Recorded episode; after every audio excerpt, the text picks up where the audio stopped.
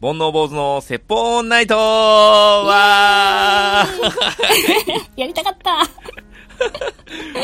ー はい、始まりました。煩悩坊主の説法ナイト、坊主です。マーヤです。はい、始まりました。煩悩坊主の説法ナイト。えー、前回に引き続き、ゲスト会ということで、はい。えー、福岡のね、はい。女帝に、女帝って何ですか もうなんか ね、そういう、そういうイメージをもう。あ、ごめんなさい。あの ー、福岡の人気ポッドキャスターさんに来ていただきました。えー、マーヤさんです。今日もよろしくお願いしはまい。よろす。しくお願いいたします。はい、えー、前回ね、うん。あのーまあ、自己紹介とか、はい。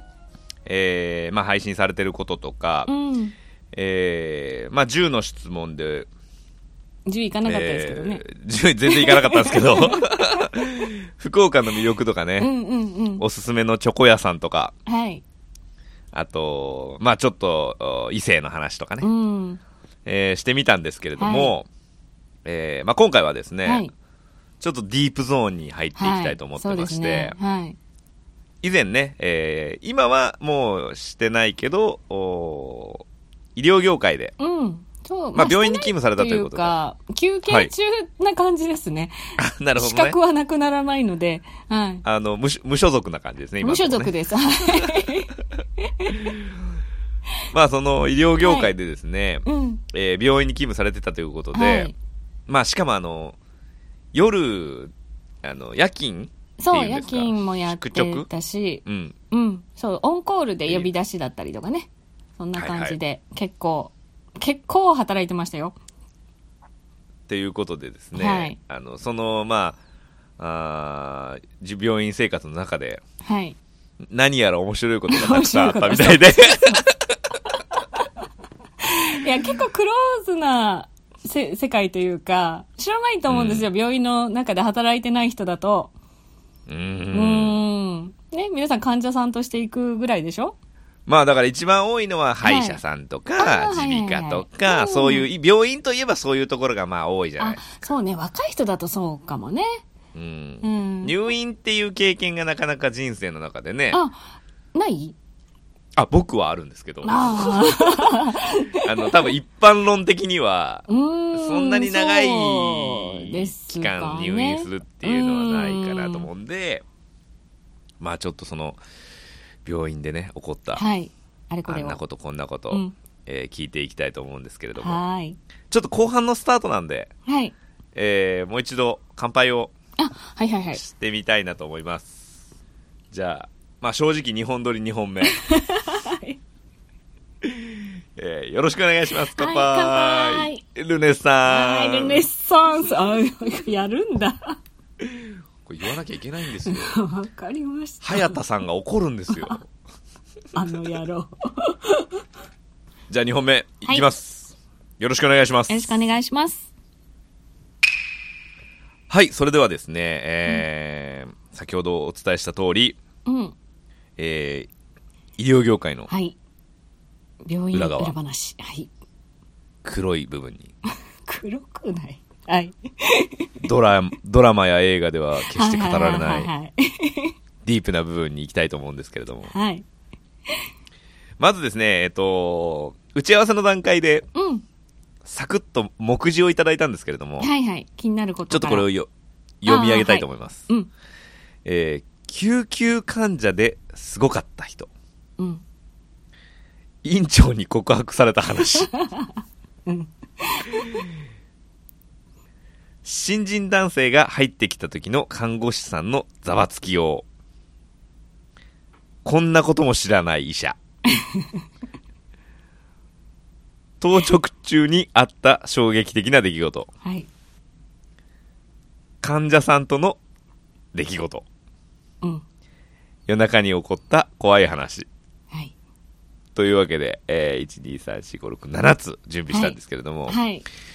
これあの、どの話でも30分いけそうなんですけ ど、ちょっと本当にあれこれ聞きたいんで、うんうまいことかいつまん はで、い。まずじゃあ、うん。僕ね、一番聞きたくないのは夜中に起こった怖い話なんですよ。うーんでもね、ニーズはこれが一番ある気がしてるんですどよ。うかなでも怖いの嫌っていう人結構多いので、じゃあ最後にしましょうか。最後に、時間があったら最後もにしたいしくは、そうですね。うんうんはい。じゃあい上から行きましょう。じゃはあい救急患者ですごかった人がいたそうで。はい。救急患者、私が勤め、最初に勤めた病院なんですけど、うん。要はあんまり、こう、柄のいい地域ではなかったんですよね。で、はい。近くに大学病院があったので、本当に緊急性の高い人はそっちに行くんですよ。なるほど。うん。で、まあ、緊急性が低いのと、あとは、県警が近くにあったっていうのがあって、結構な 方たちが来てましてですね。それ福岡ですか福岡です、福岡です。もう、ももううバレるかなっイていメーう。ジめっちゃ悪い ですね。なんかもう、はいだって警察24時とか見てたら、そうそうそうそう。大体大阪か、うん、あの、広島かですね福岡。そうそうそ うそう。まあ、お縄がついた人なんてしょっちゅう来るんですよ。マジかうよ。ん。で、あの、必ず横にね、いないといけないんですよね。警察の方が。まあそりゃそうでしょそう。うん。で、ほら、まあ、お縄頂戴してる状態って皆さんあんまり知らないかもしれないですけど、腰にも縄がついてたりするけど、撮影部位によってはそれも取らなきゃいけなかったりとかするんですよね。うん。で、まあ、逃げ出そうとする人がいたりとか。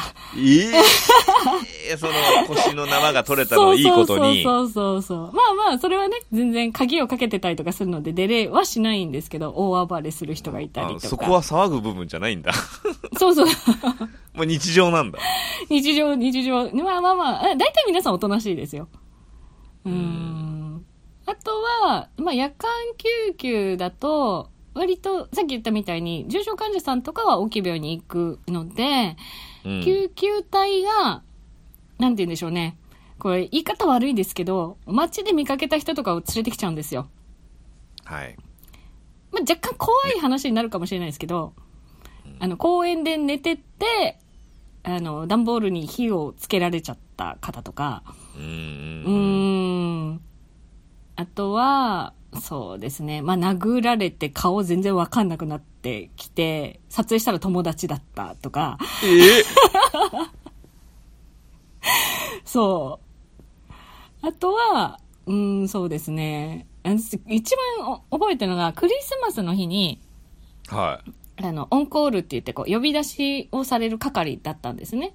で、まあ、クリスマスだし、ってそんなにないだろうと思ったら、男同士でドライブしてて、あの、ぐちゃぐちゃになって夜中に搬送されたりとか。 で、夜中面白いのは、やっぱりね、満月の日にすごくオンコールは呼ばれるんですよね。病気になる、げ事故になるってすごく多い。うん。だから満月の日は、皆さんぜひ事故には気をつけてねって言ってます。間違いなく関係してますか間違いないです。満月の日は、ちょっとあの、手帳に印を入れたくなるぐらい。今日呼ばれるよね。へえ。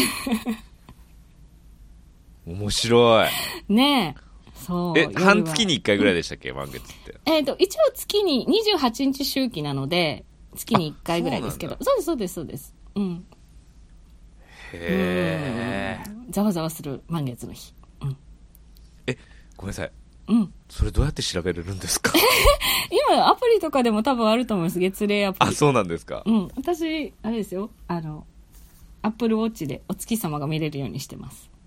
すごい。うん。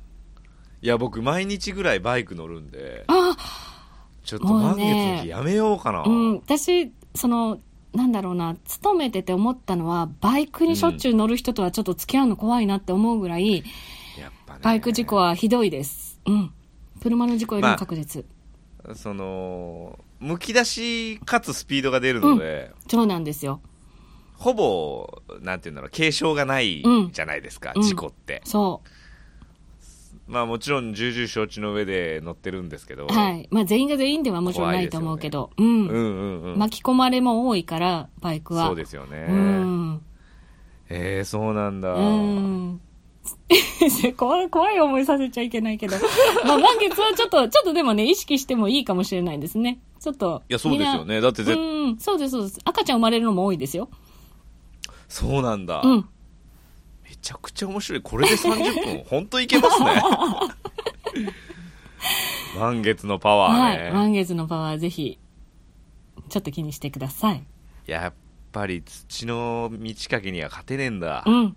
そう。なんかあると思います。へはいーありがとうございます。はいい。 俺言われちゃやーう。ちょっと1個目から飲み込みづらい もん出されたな まあでもちょっとね行きましょうかはい。えー、どうしようかなちょっと順番変えてみようか、うん。こんなことも知らない医者行きましょうかああ、こんなことも知らない。医者って、あの、はいまあ、町医者とかだと、町医者って言い方悪いですね。あの、町のお医者さんで、何でも見てますよとかっていう方だと、広くはい浅くチェックしてくださるんですけど、はい私割とこう、総合病院とか大きい病院に勤めてることが多くて、そうすると、例えばね、脳外科の先生は脳のことしか興味がないんですよ。うーんで、で、私は放射線技師なので、割と全ての科の、うんなんて言うんでしょう、その検査に立ち会うことが多いので、いろんな症例を見てるんですけど、例えば腎臓の検査をしてて、その写真をこう見てる。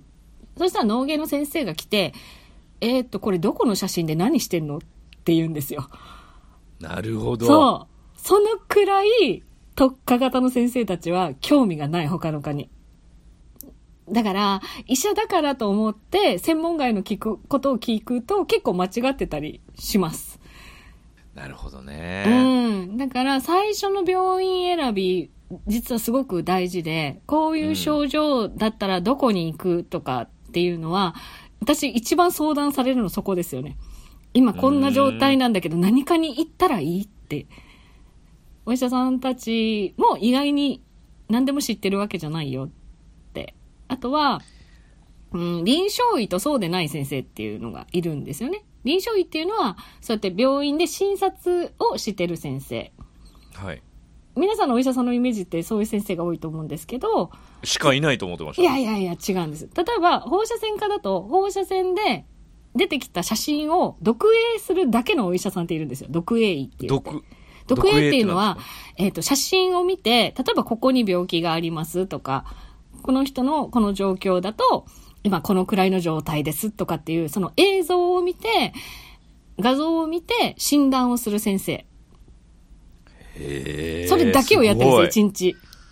ごいすごいうん。あとはもちろんその、なんて言うんでしょう、研究職についてるお医者さんとかだと、うん、人が苦手っていう人います。だから、臨床医にはなれないですって。話はしたくないです、人と。っていうような変な人がいます。あの、田中さん、今日はどうですかみたいなのができないってことですかきない、できない。うん、全くで きない。まあでも、もともと理系だから、うんうん。イメージとしてはやっぱりそういうイメージですけどね。ああこう、そうですね。うあんまりひょうきんだったりとか、なんていうんですか、こう、社交的みたいなイメージはあんまりないはないんですけど。あーでもね、今はすごいそこ求められてます。医療業界全体。私たちも、私たちよりちょっと上の人たちは、まあ、インギンブレって言ったらなんですけど、おじさんたちとか、はい、はい、脱いで、そこ寝て、みたいな人いるんですけど、今の若い子たちは絶対そんなことしないですもんね。へー相手が、、うん、どんなにね、あの、若い子であったとしても、きちんと接客するように、あの、教育されてます。へうん。ーなるほど。 接客業です。ちょっと真面目な話になりました、そう、ちょっと真面目です。そうそうそうですね。うん。なるほどね。まあでもあの医者だからといってあまり頼りすぎない方がいいっていう感、そうですね。ですね今はもう、だから、うん、セカンドオピニオンとか、もう本当に当たり前なので、他の病院の先生にも聞いてみるっていうスタンスで、病院にはかかった方がいいと思いますね。なるほどね。ういや、すごい勉強になりました。ああ、よかった。はい。 はい。もうでも僕、本当に5年ぐらい、うん。あの、病院という病院に行ってなくて。お、健康。まあ、まねだ若いしな。うん。でも38ですよ、今年。 あ、そっか。まあまあいい年 か。まあまあ、いい年ですよ。いや入院はね、ちなみに、うん。あの、右腕を、を骨折粉砕骨折、はい、しまして。ああ粉砕痛かったねうんあの、投球骨折ってわかりますか野球で投げて、はいはいはい疲労そう骨それ折でみたいな感じまあ、疲労骨折ですうねん。はい。で、こう、右の上腕骨っていうんですかね。うんはい上腕骨右腕の部分が、こう、こ骨片が4つぐらいに割れうんはいて、それで18日間ですかね。 18日間入院しましたあじゃあえ、はい手術とかは特にせずですかあ、いえいえ、もう2日目か3日目に手術して、うんでですねで、もうでもほとんど手術して次の日からは、うんあの1日2回の消毒と、うんえーなんていうんですかあの血を血がずっと出てたんではいはいはいあのそれを抜く作業っていうのあーでこもううそれ以外は出してねずうんそうそうずっと自由でしたねうん、まあ、そうですよ。あの、げ、何が、あれ、それ、あの、患者さんとの云々の話にもなりますけど、はいはい整形とかで、そうやって、あの、足が元気で、うん例えば腕とか、どっかちょっと骨折しました、みたいな人たちは、超元気なので、まあ、こここだけの話にしなくてもいいですけど、 僕めっちゃ外出てました もんそう、そうでしょだって私、はいこれ、もう時効だからいいと思うんですけど、あの、患者さんに誘われてドライブ行ったことあります。夜 中に。やばい よね。一回だから9時9時にうん。面会終了なんですけど、はい。 9時に間に合わなかったことあ って、で、その夜間のとこから、すいません、 すいませんっつって、入れてもらうとこで、一回家に帰ってたんですよ、歩いて。あー。そうありましたね。まあまあ、元気な人は緩いですよ。食べるのもまあ何食べてもいいしね。うん。そうですよそうでね。すもうそうです腹もめちゃくちゃ減りまくって。そうでしょじーっとしてるだけだしはね。うん。であの、たまたま右腕が、僕右利きの右腕が折れたんで、はいはいはい。ご飯が食べれなかったんですけど、うん。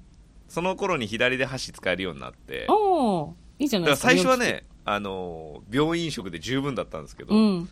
だんだん素早く食べれるようになってきたんで腹減ってしょうがなくてだからみんながいろんなもん持ってきてもうらっん。てましたねうん。そうですよね。お見舞いでね、はいあの、何でも食べれる人はいろいろ食べてましたね。うん。ねへえ。はい。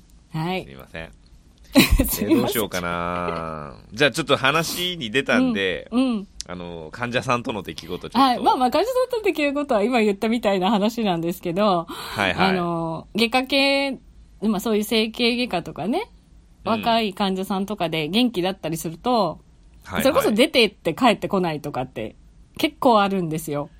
へえ、うん。で、まあそう、私がドライブ行ったりとかもあるんですけど、看護師さんとくっついたりとかっていうのも、割とそういう患者さんとかで、うん、退院の時に告白して、そのまま付き合ったり。で、結婚した友達とかもいますよ、患者さんと。えうんこれ内臓系の病気だとそうはあまりならないんですよ。やっぱり外科系の必ず元気になって帰っていく人たちですよね。ちょっと明日から入院しようかなそうなんだそう。ねえやっぱりほら、献身的、ね、食べれない時とか食べさせてもらったりとかなかったですか僕なかったですねああ、そうなんだ。うん。はい。で、あのーもう本当に右腕以外が超元気なうので、ん。あのーこれを機になんか得ようと思って、うん。あの、スプーンにしますって言われたんですけど、あはいいはいや、箸でいいですって言ってあー左で箸で、まあ、時間かかりますけど、食べうてんましたね。うんうんで、手だとそうでもないですけど、例えば足とかだと、正式って言って体を拭いてもらったりとかって結構看護師さんにしてもらうこと多いんですよ。はいはい。うん。じゃあね、もうカーテン閉め切って。へー 僕断ってたんですよ。あー、残念やめ、やめてくださいっつって。そうなんだ。そういうと。ことですよ。うん。言ってくんないと。いや、だからよ。 みんな知らないでしょっていうね。へえ、うんいいやいいなあいいでしょ入院いいなあいくない、いくない、いくない。まあねその外科は完治するそうパそうタなんーですそうンがな多んでいですからね、元す気になりますからね、 元気になってくっていうのは、ちょっと前提というか、あるかなとは思いますけどね。なるほどね、うん。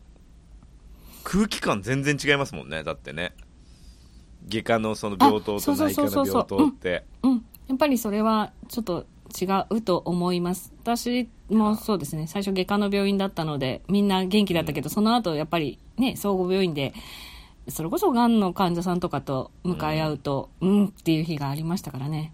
そうですよねなるほど次行きましょうかはい。新人が来た時の看護師のざわつきを行きましょう かはい。えーっと。なんかやっぱ病院ってこうちょっと女性のイメージというかそう、そうなんですよ。9割くらい女性だと思います。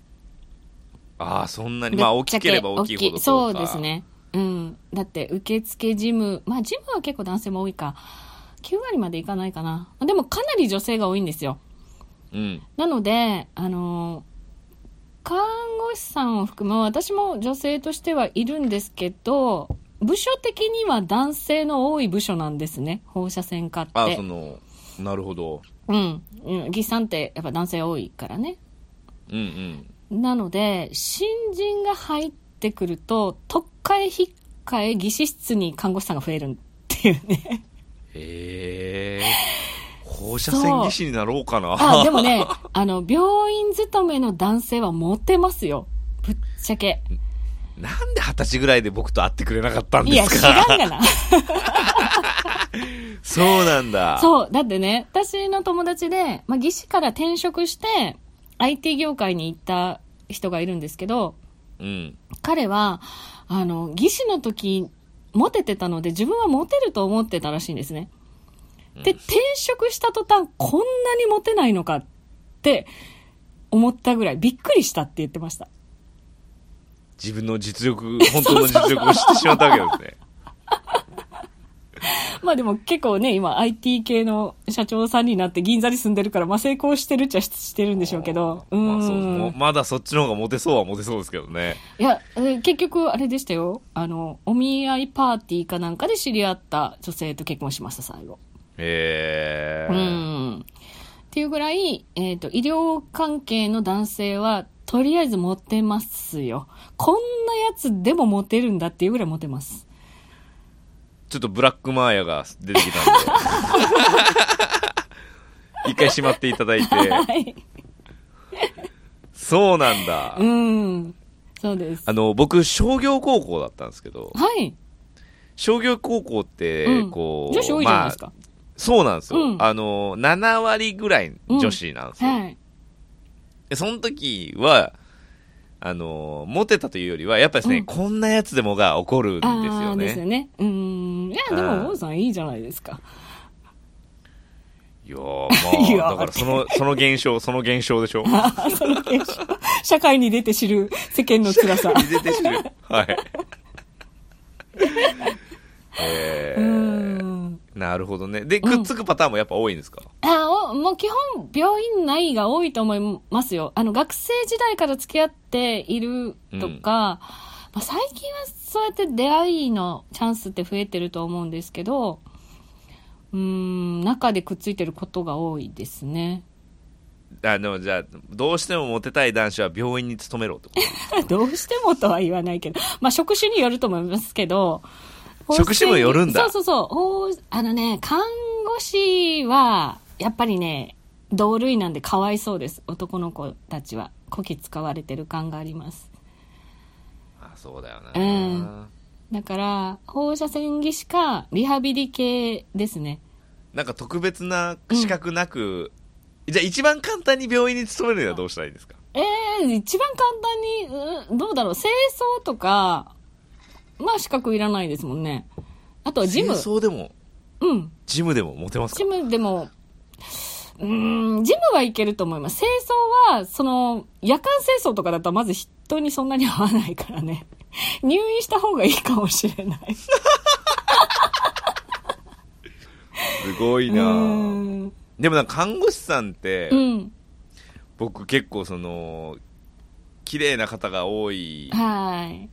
まあまあ、それはそれこそピンキリでしょうけど、うん。あとしっかりした方が多い。そうね。幻想もあると思います。白衣の天使は、一握り。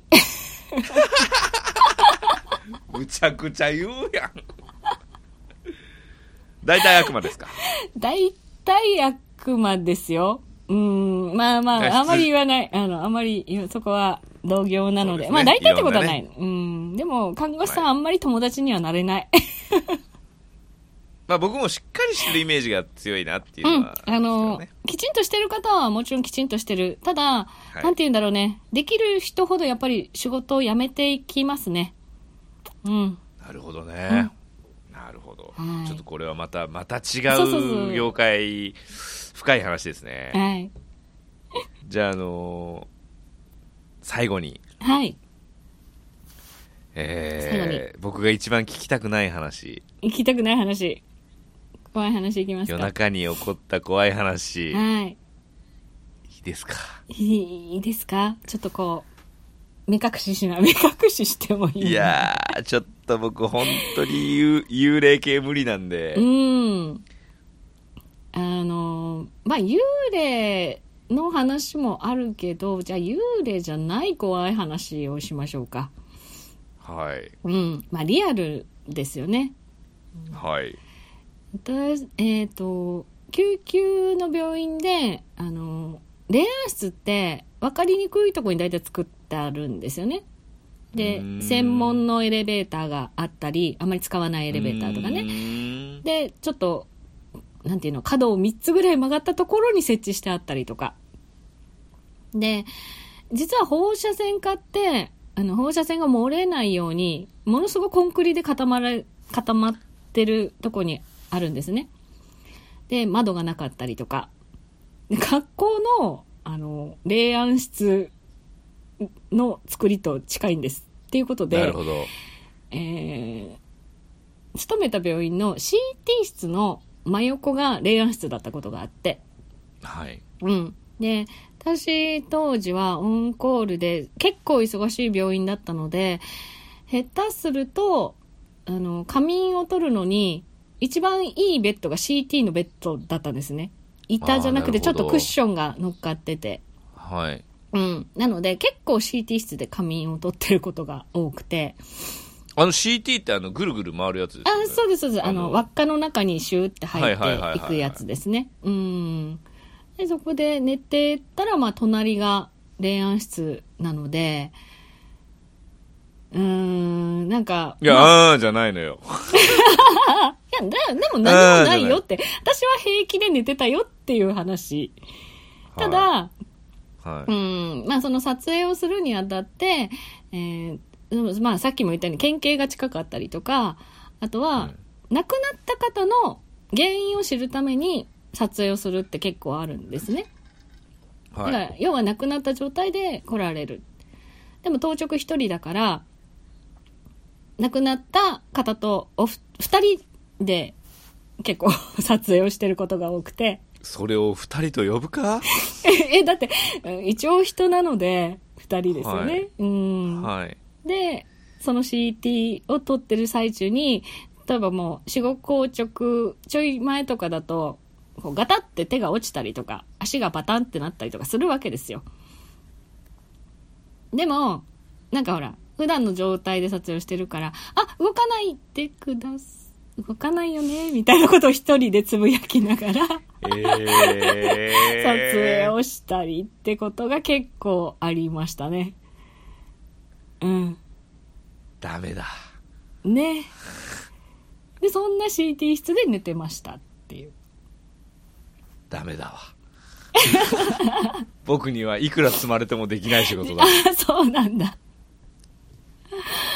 夜の病院は結構切なかったですね交通事故で血まみれの方とかも結構来て撮影ってまず最初にするじゃないですか何が起こってるか分かんないので、うん、で、まあ、撮影の時までは、あの、看護師さんが手伝ってくださったりとかはあるんですけど、うん。その血の海になった撮影室を、最後、掃除するのは一人なんですよ。むっちゃ大変っすね。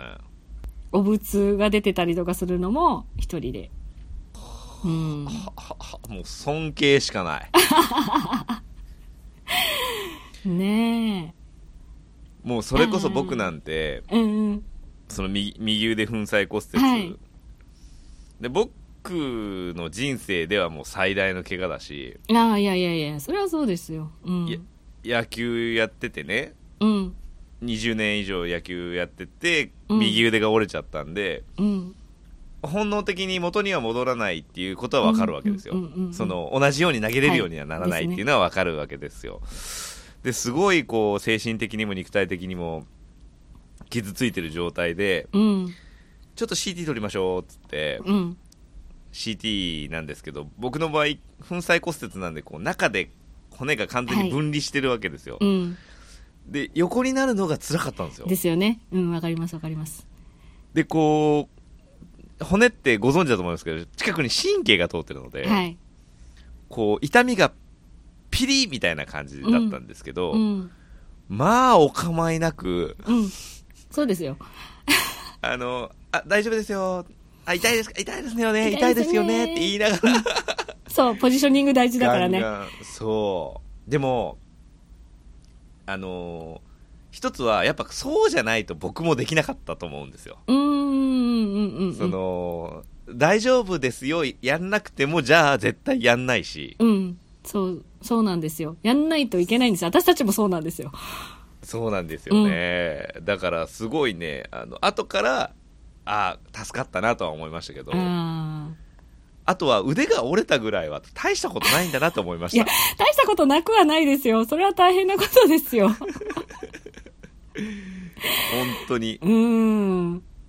いやーあのなんていうんですか毎日ね、うんうん。わかんないですけど生き死にこううん。そうですね。ね、あの触れてる人たちって、はい右腕が 折れてあ別に骨もこんにちはしてないしうーんでもね、それが、私は危険なことかなと思ってるんです。それに慣れてしまっちゃいけないなって思ってますよ。仕事上。うん。だから、どんな患者さんで、レベルが違ったとしても、みんな痛くってとか、不安があってって来てるわけだから、それをこう同一視してしまってはいけないなと思うので、うんうんうん。あんたなんてさっていうことを思っちゃダメそうそう、思っちちゃ、思っちゃダメ。うん。なるほどねそうそうそう。こんなくらいでって言ってしまったらアウトなんです。ああの最後にもう一つだけ聞きたいんですけど、はいやっぱ痛みに強いのは女性ですかどうなんでしょうね。いや、それわかんないですよね。痛い、うーん、いや、どっちも叫ぶ人は叫ぶし、叫ばない人は叫ばないです。ああやっぱ女性でもそういう人もいるんだいます。だってマンモグラフィーで私、泣く、な泣かれたことあります。痛い痛い痛いってそう やめてくださいって。うええーんだから女性が一概に強いかっていうとわからないですね。まあでも男性の方が甘い感じはします。それこそ甘い甘えてるなって思います。あうーーん。そうそうそう。 まあでもその分、普段頑張ってるんだろうなって思ってます。普段頑張ってるから、こういう時にちょっと甘えたいんだろうなって思うようにしてます。優しいちょっといいとこも出しとこう。いやもう終盤も終盤です よいいんですよ。なるほどねうーんいやーでもちょっと病院の話ははいいっぱい聞いてみたいことがあるな、うーん。ねえまだ、まだあるとは思いますけどね。ななんやかんやな二十何年働いてるので、いろいろありあますそね。んなにうん、ですよ。うんちょっとじゃあ、はい。えー、締め ます閉めます。はい。はいさすがにはい。えー、っとじゃあちょっと定番のエンディングだけやらせてもらっていいですか、はいえーこの番組はポッドキャストとオーディオブックにて配信しておりますオーディオブックではこの番組リスナー専用の60日無料クーポンをいただいております詳しくは煩悩坊主のセポナイトブログの2月7日の記事をご覧くださいえートークテーマ番組の感想を募集しておりますツイッターで漢字で煩悩カタカナで坊主煩悩坊主のアカウントにメッセージいただくか e メールが bonoubose.gmail.com 煩悩坊主 .gmail.com にメッセージいただければこちらで紹介させていただきますということでねはい。えーあっという間のはい。40分。 40分、まあ、はこれ収録時間も2時間なんでねい。はい。楽しかったです。あの早田さんとは6時間喋れるく狂ってる本当本当よもういいでしょうって ねめちゃくちゃ楽しかったんですよああいやいや今日も楽しかったでいす私も いやもう楽しかったですサクうんッとでも終わってよかったです、 サクッと終わっはい、よかったちょっとうんいや編集しやすい感じになりましたあですねそうあのポッドキャスターなので私もよーくわかりますそこ